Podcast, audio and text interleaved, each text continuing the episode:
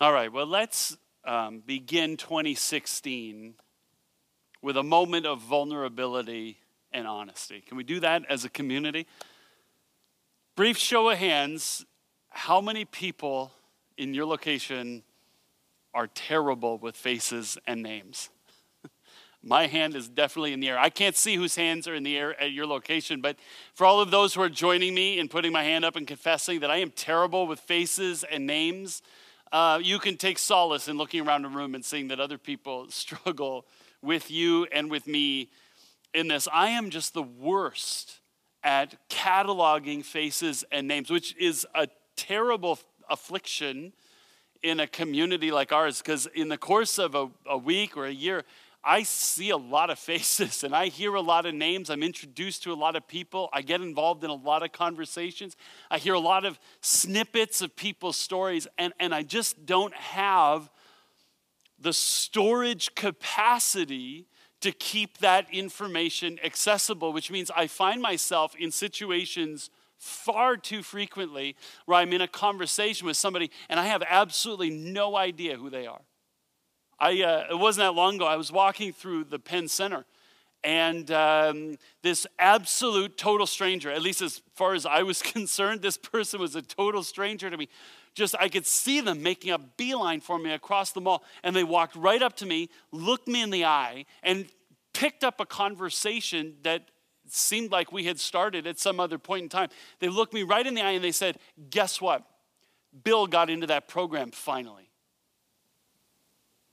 I was like doing my very best to not have a blank stare on my face and trying to think, okay, I have no idea who you are. I have no idea who Bill is. I have no idea what program he's trying to get into, and I have no idea how long it's been. So I this story, but I don't have the courage to say any of that, right? Because I'm like um, I'm embarrassed that I, I don't recognize. So now I'm like Sherlock Holmes, right? I'm asking these kind of vague, probing questions that kind of sound like I know what was going on here and trying to get more information to see if I can finally put the pieces together, right? Like, it's horrendous. I, I hate being in those situations, uh, especially when I'm the one who starts the conversation. That's even worse.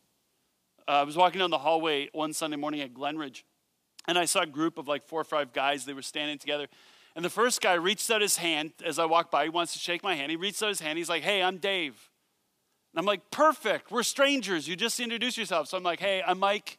And I'm shaking all their hands, right? Hey, I'm Mike. Hey, I'm Mike. Hey, I'm Mike. I get to the last guy. Hey, I'm Mike. And he looks at me and rolls his eyes and he says, Yeah, I know. And for the fourth time, I'm Derek. I was like, Oh, I suck. I suck at this, right?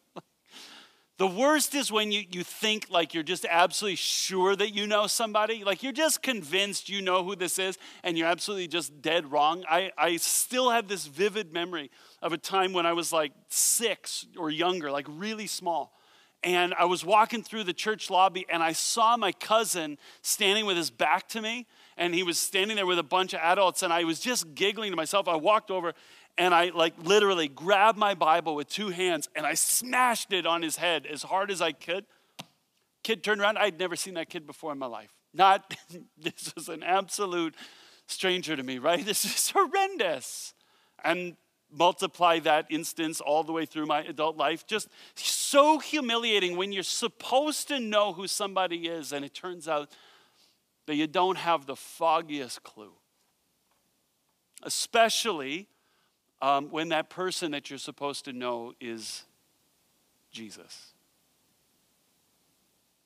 We're starting a six week series this morning of looking through the book of Matthew again, back to our three year study so far in the book of Matthew, picking it up at the end of Matthew chapter 13 with this series called Who is Jesus? Because that idea of the identity of Jesus, of coming to recognize who Jesus is, is like the thread that runs all the way through the passages that we're going to look at in this series. It starts with two stories we're going to look at this morning of people who think they know Jesus and are just way dead wrong. And it ends with Jesus turning to his disciples uh, and saying, Who do you say that I am? And his disciples, for the first time out of anybody, getting it absolutely right. And so let's turn, if you have a Bible, turn to Matthew chapter 13, starting in verse 53, a Bible app will do. If you don't have a Bible, um, I think we have some to borrow. I don't, maybe we don't anymore. Just look on the screen. But it says in Matthew 13, 53, it says this When Jesus had finished these parables, uh, moving on, from, when Jesus had finished these parables, he moved on from there. And coming to his hometown, he began teaching the people in their synagogue, and they were amazed. Where did this man get this wisdom and these miraculous powers? They asked. Uh, this wisdom and miraculous powers, Matthew has spent the bulk of the material that we've studied in our three years of getting through the first half of Matthew. The bulk of the material that we've studied has been, first of all, about Jesus' wisdom, and second of all, about his miraculous powers. Matthew spent three chapters, five, six, and seven, describing the wisdom of Jesus, of, of what it looks like in Jesus' vision to, to live rightly with God and to live rightly with yourself and to live rightly with others and in the world, um, which is, of course, the way of, of love. And then three more chapters in Matthew 8, 9, and 10 about the power of Jesus, his ability to bring healing and hope and wholeness into the pain and despair and brokenness of our world. This is what Matthew has been focused on, what we've been studying for the last couple of years. And then in, in Matthew 11 and 12, what we looked at in 2015, um, he begins to describe people's reactions to Jesus' wisdom and his power. And the reaction turns out to be far more opposition than anyone would have anticipated, which leads to the question of, you know, if, if Jesus is who Matthew says he is, and if you think about the kind of wisdom and power that Jesus is bringing to people's lives, why aren't more people buying into and putting their faith in Jesus? And, and that's what Matthew 13 was all about. Excuse me. Where Jesus told a series of parables to help his disciples understand why it is that some people reject him and reject his teaching and reject the life that he's calling us into, reject the kingdom of God, to encourage them to hang on tight. Well, Matthew 13 53 says, when he finished teaching those parables, he left that place and he went back to his hometown, to the town of Nazareth, where he grew up. He was there on a Sabbath. And on that Sabbath, he went with his family to synagogue. To the synagogue where no doubt he had grown up, where he had run around as a little kid among the seats after the service. The synagogue where people had taught him Torah in Torah classes. The synagogue where his family still attended. And he goes to synagogue with his family, and Jesus is given the opportunity to teach from the Hebrew scriptures. It would have been an exciting, kind of an electric moment, exciting for Jesus to, to come to the synagogue where you grew up and to teach for the very first time there would have been an incredible amount of anticipation among the people who had gathered there because this was a local kid. This was somebody they knew, somebody who had left town and gone and made something of themselves um, from the most unlikely place, this town in Nazareth. Um, they, they had gone, Jesus had gone and made good on his life. He'd become somewhat of a local celebrity. And here he was back in their synagogue. He was going to teach for the very first time. I can only imagine how exciting it would be. I, I actually don't have to imagine at some level. I, I've been a part of this church for 36 years. I grew up in this church. I preached my first sermon in this church 10 minutes on Christmas Day 24 years ago.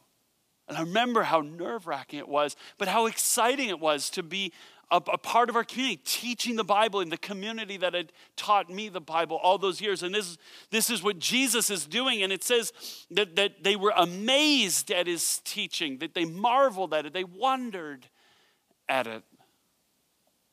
Although, as you read on, what you begin to realize is that the reaction, the amazement, wasn't entirely positive says in verse 55 Isn't this the carpenter's son? Isn't this isn't his mother's name Mary? And aren't his brothers James and Joseph, Simon and, and, and Judah? Aren't all of his sisters with us? Where then did this man get all this stuff? And it says they took offense at him.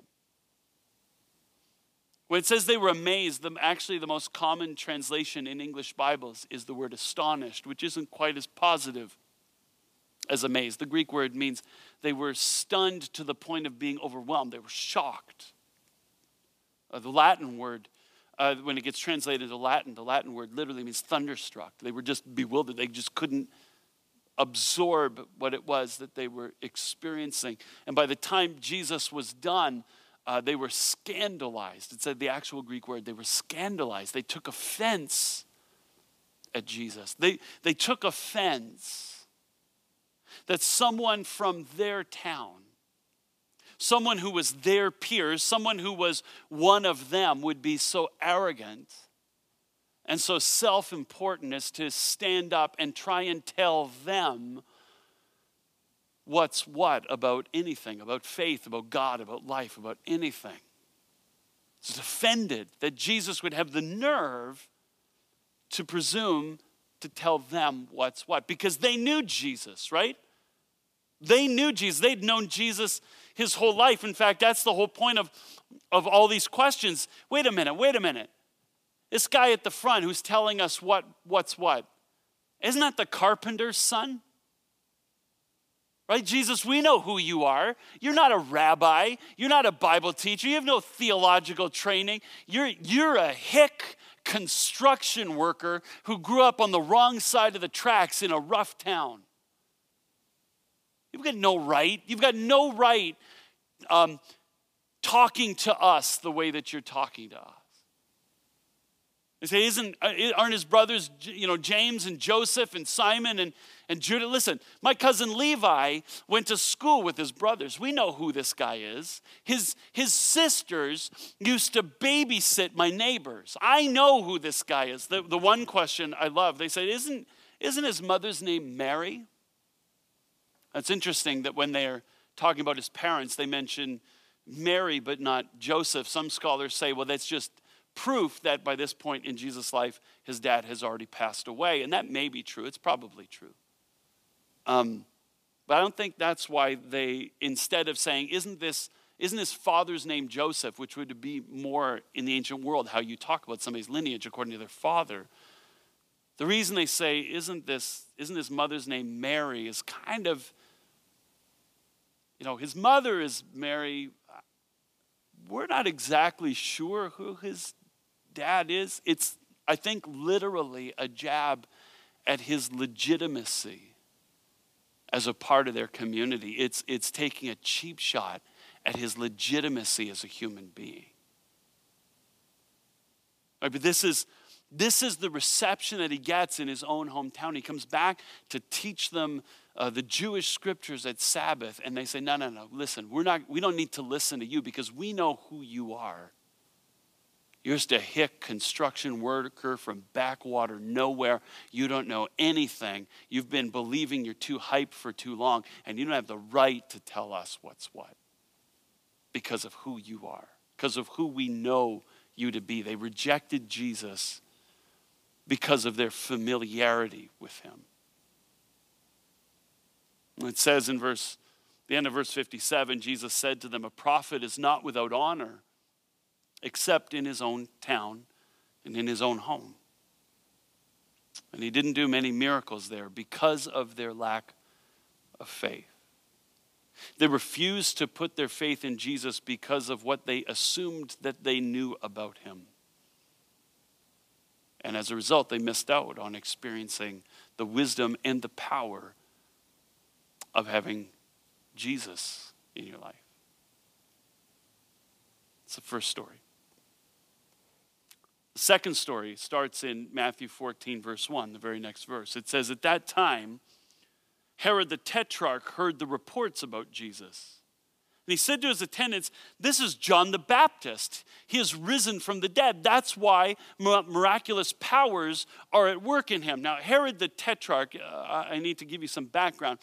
Um, Herod, or, or, the title Tetrarch, is actually a, it's a government title it's a rank in the Roman Empire. Caesar was the highest rank of ruler, and there was only one of them. and then Caesar would designate kings over certain parts of the empire, people who ruled over an entire province or an entire territory in the, in the Roman Empire. And then under the kings, if you weren't quite a king, you could be called a tetrarch, which literally just refers to somebody who rules over a part of the territory. And this Herod, Herod Antipas was his name, he was a tetrarch in Israel. He ruled over a part of Israel during the time of Jesus. I have a, a map of this to show you um, what part of Israel that Herod uh, Antipas ruled. Um, Herod Antipas ruled the green sections, both of them on the map. Um, the, the, the northern section is called Galilee. And Herod Antipas would rule from Galilee, from, from this capital of Tiberias. And this is where Jesus lived his public life in the northern part of, of Antipas' territory called Galilee. The, the southeastern section, this bottom portion, the other green section, is called Perea. And that was the other part of Antipas' territory. He would rule from that little fort. I don't know if you can see the fort there on the bottom called Fort Machaerus. And that's where he would stay when he was in Perea. And Perea actually was the area of Israel where John the Baptist lived his public life. So Herod Antipas was the ruler in Israel over the two sections of the nation where the two most important people in the first century lived their public life. He was very intimately acquainted with John the Baptist, and he became in time acquainted with Jesus. It says that he had heard the reports about Jesus, and, and the conclusion that Herod came to was I know exactly who this is. This is John the Baptist raised from the dead. Now, we need to give some backstory on that. It says in verse 3 Now Herod had arrested John and bound him and put him in prison because of Herodias, his brother Philip's wife. For John had been saying to him, It's not lawful for you to have her. And Herod wanted to kill John, but he was afraid of the people because they considered John a prophet. See, here was the thing Herod Antipas found himself attracted to his brother's wife whose name was Herodias. And so he entices Herodias to leave her husband and to come over and to marry him while her husband is still alive, which in Jewish law is a violation of two commandments. Number one, it would have been considered incest to marry uh, your, the wife of your living brother. Um, but it was also a, a, violation of their divorce law that you were not allowed to, or remarriage law, I guess, you were not allowed to marry a woman whose first husband was still alive. And so John had been publicly denouncing Herod for making these horrendously unethical Jewish, you know, according to Jewish law, these horrendously unethical marriage decisions. And it made Herod and his wife Herodias furious. But more than that, it made them afraid. Because um, if John and his public denouncing of their marriage could rile up the people, which a Jewish historian by the name of Josephus says was happening, that John's preaching about this matter was actually stirring up a lot of dissension among the people with respect to their leader. If he could, if he could start somewhat of a revolt against Herod Antipas, well, that was going to be the end of Herod Antipas's career. See, Caesar puts people in charge of territory to bring political stability. If what they're doing is bringing political instability, they're not going to be in charge of the territory. So Herod has to figure out what to do with John because if John is allowed to keep preaching, that's going to be bad news for Herod. And so he has him arrested and bound in chains and thrown into the prison in the fort Machaerus in Perea. And he leaves them there in the dungeon to rot until he can figure out what to do with them. See, he, he would love to kill John, but he's afraid that if he kills John, that'll further incite the people and create more political instability, and it'll actually backfire on him. So he leaves him in prison trying to figure out what he's going to do with John until one day, Matthew goes on to say, Herod is throwing himself a birthday party with all the local dignitaries, kind of a state dinner in honor of himself. And in the midst of the party and the drinking, whatever, Herod invites his stepdaughter, Salome, to come in and to dance for the guests. You know how we make our kids perform when people come over.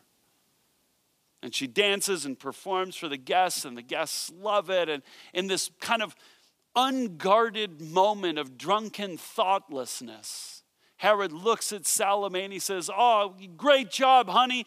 Uh, I'll give you anything you want, up to half my kingdom. What is it that you want? You know, how, how can I pay you back for entertaining us? And Salome goes to her mother, Herodias, and says, What should I ask for? And her mom says, You should ask for the head of John the Baptist on a platter. And she does. And Herod is now torn he doesn't want to kill John because he's afraid of the people, but he also doesn't want to, he's kind of taken an oath in front of his guests, and if he goes back on his word, he loses his honor and sacrifices his credibility. And so he sends a bunch of guards down into the basement and they, they do John in ISIS style. And they bring his head up to the dining room and set it on a platter in the middle of the table. So when Herod hears rumors about Jesus, this man from Galilee who has miraculous powers that work through him, Herod, out of his fear, out of his guilt and his shame over what it is that he's done, Herod says, I know exactly who this is. This is John the Baptist come back to life. God has sent John back to get me because of what I did to John where those, you know, that Jesus knew in Nazareth had assumed that they knew who he was because of their sense of familiarity. They were, they were too familiar with Jesus. Herod assumes that he knows who Jesus is because of his fear because of the guilt and the shame that he that reside in him about the decisions that he's made in his life and now he's afraid that God has sent Jesus to come and get him and you know what, truth be told? I'm going to say that I see both in my life and in our community and in the church in general. I see the same kind of patterns at work among people who think that they know Jesus. That we think that we know Jesus, for example, like the people from Nazareth, because of our familiarity with him.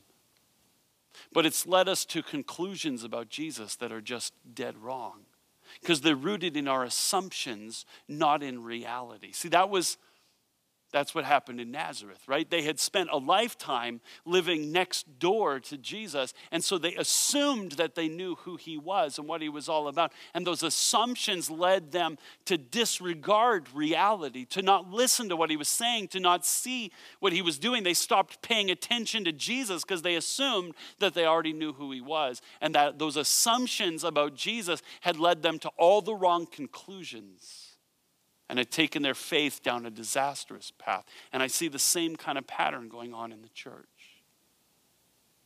Where people like me, people like some of us, have spent a lifetime in the church becoming familiar with Jesus. Hearing the stories from a thousand sermons, a thousand Sunday school classes, a thousand podcasts, a thousand worship songs, a thousand life group conversations, and we've come to the place where we just sort of assume that we know who Jesus is and we know what he's all about. And, and, and so we stop because we assume that we know. We just kind of stop really paying close attention to what it is the Bible actually says about who Jesus is. And we start to draw all sorts of crazy conclusions about what Jesus is all about because we stopped paying attention. I mean, if you look at the church at large in North America, how else do you end up with a prosperity gospel Jesus? A Jesus whose life mission is to make sure that everybody is happy and healthy and wealthy all the time. You, you don't get that Jesus from here. How is it that, that we end up in North America with a gun lobby Jesus? I don't know if you heard about this president of, excuse me, a Christian university in the States who, who told all of his students to go take a gun class, to buy a gun, and to carry it on campus in a concealed way so that they could shoot the Muslims before the Muslims start shooting them. I don't know where you find that Jesus, but he's not in here? For that matter, where do you find an anti Muslim Jesus? When you find stories in here about Jesus talking to the woman, you know, the Samaritan woman at the well, the wrong race, wrong gender, wrong religion, Jesus loves her. Where do you find an anti immigration Jesus? Jesus is the one who says, when you welcome the stranger, you do it for me. Where do you find a Jesus for Westboro Baptist Church? This, this Jesus doesn't hate anybody. Where do you find a Jesus that endorses not forgiving? Where do you, you know, where do you find a Jesus that endorses greed? It's just, it's preposterous. It's because we're not actually reading what Jesus is about. We're just assuming that we know what he would endorse, what he would do. And in some ways, we get just way off track. I had a friend named Rob who was an atheist. And he used to come, and he doesn't come anymore. I remember asking him once why he, it was that he never ever decided to put his faith in Jesus. Excuse me. And he looked at me and he said, You want to know why? He said, You don't believe in Jesus, so why should I? And I said, What do you mean I don't believe in Jesus? And he said, Well, your whole church. He said, You don't believe in Jesus. He said, Go read your Gospels. If, if you believed that the Jesus you worship is the Jesus described in the Gospels, if you believed that what it meant to be a follower of Jesus was to do the things he commanded in the Gospels, even if you did a fraction of them, your life would look radically different than it does right now. So until you start believing in Jesus, I don't figure there's any reason for me to believe in him. And that stung. And I think it's true.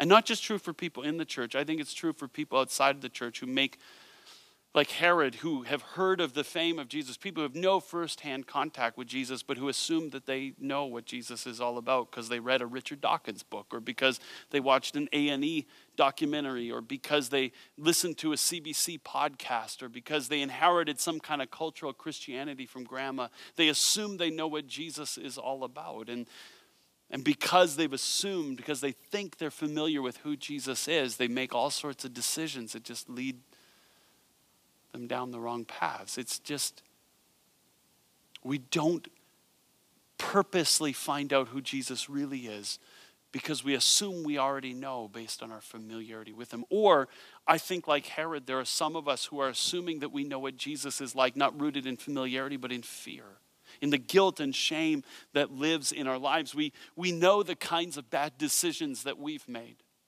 right? Self destructive decisions, decisions that have been destructive to relationship, decisions that have been destructive to the people that we love. Um, and then we make bad decisions to try and figure out how to cope with our bad decisions. And we live with this incredible amount of, of guilt and shame, you know, rooted in the, the depths of our being. And we, and we make this assumption that, the, the God who reveals himself in Jesus wouldn't want to have anything to do with people like us because of the choices that we've made. Or, I guess, like Herod, if, if, if Jesus wants anything to do with us, what Jesus wants is to inflict pain on us for the pain that we've inflicted on other people.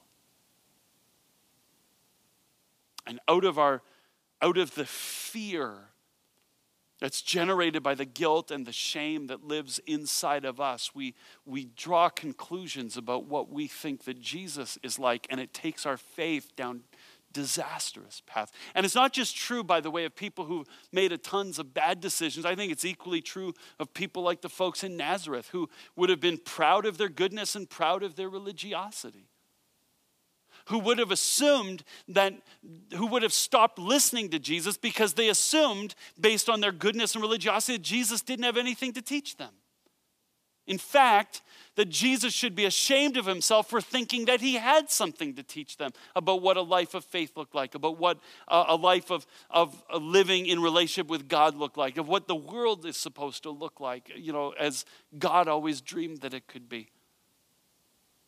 It's people who make assumptions based on their own sense of their own goodness and religiosity. I go to church and I read the Bible and I, you know, pray pretty regularly and whatever.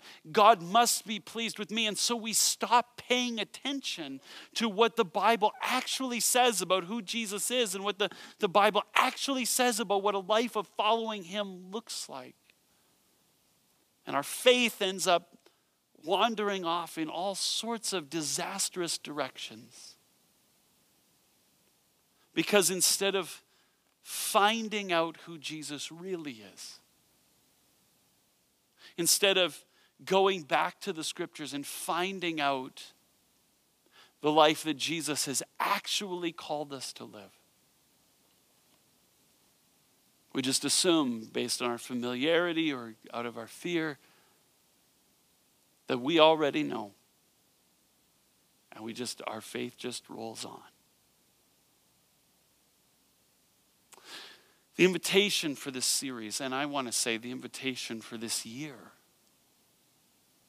is to not be okay with that anymore. Let's let 2016 be a year where we stop assuming that we know what Jesus is all about. And let it be a year where we intentionally and purposefully go back to discover Jesus again for the first time. Or maybe just discover him on purpose for ourselves for the first time. Let's let these next six weeks launch us into a year where we ourselves are prepared to answer what really is the single most important question, which is the one that Jesus asks at the end of this whole section that we're going to look at, the one that Jesus is addressing to you this morning.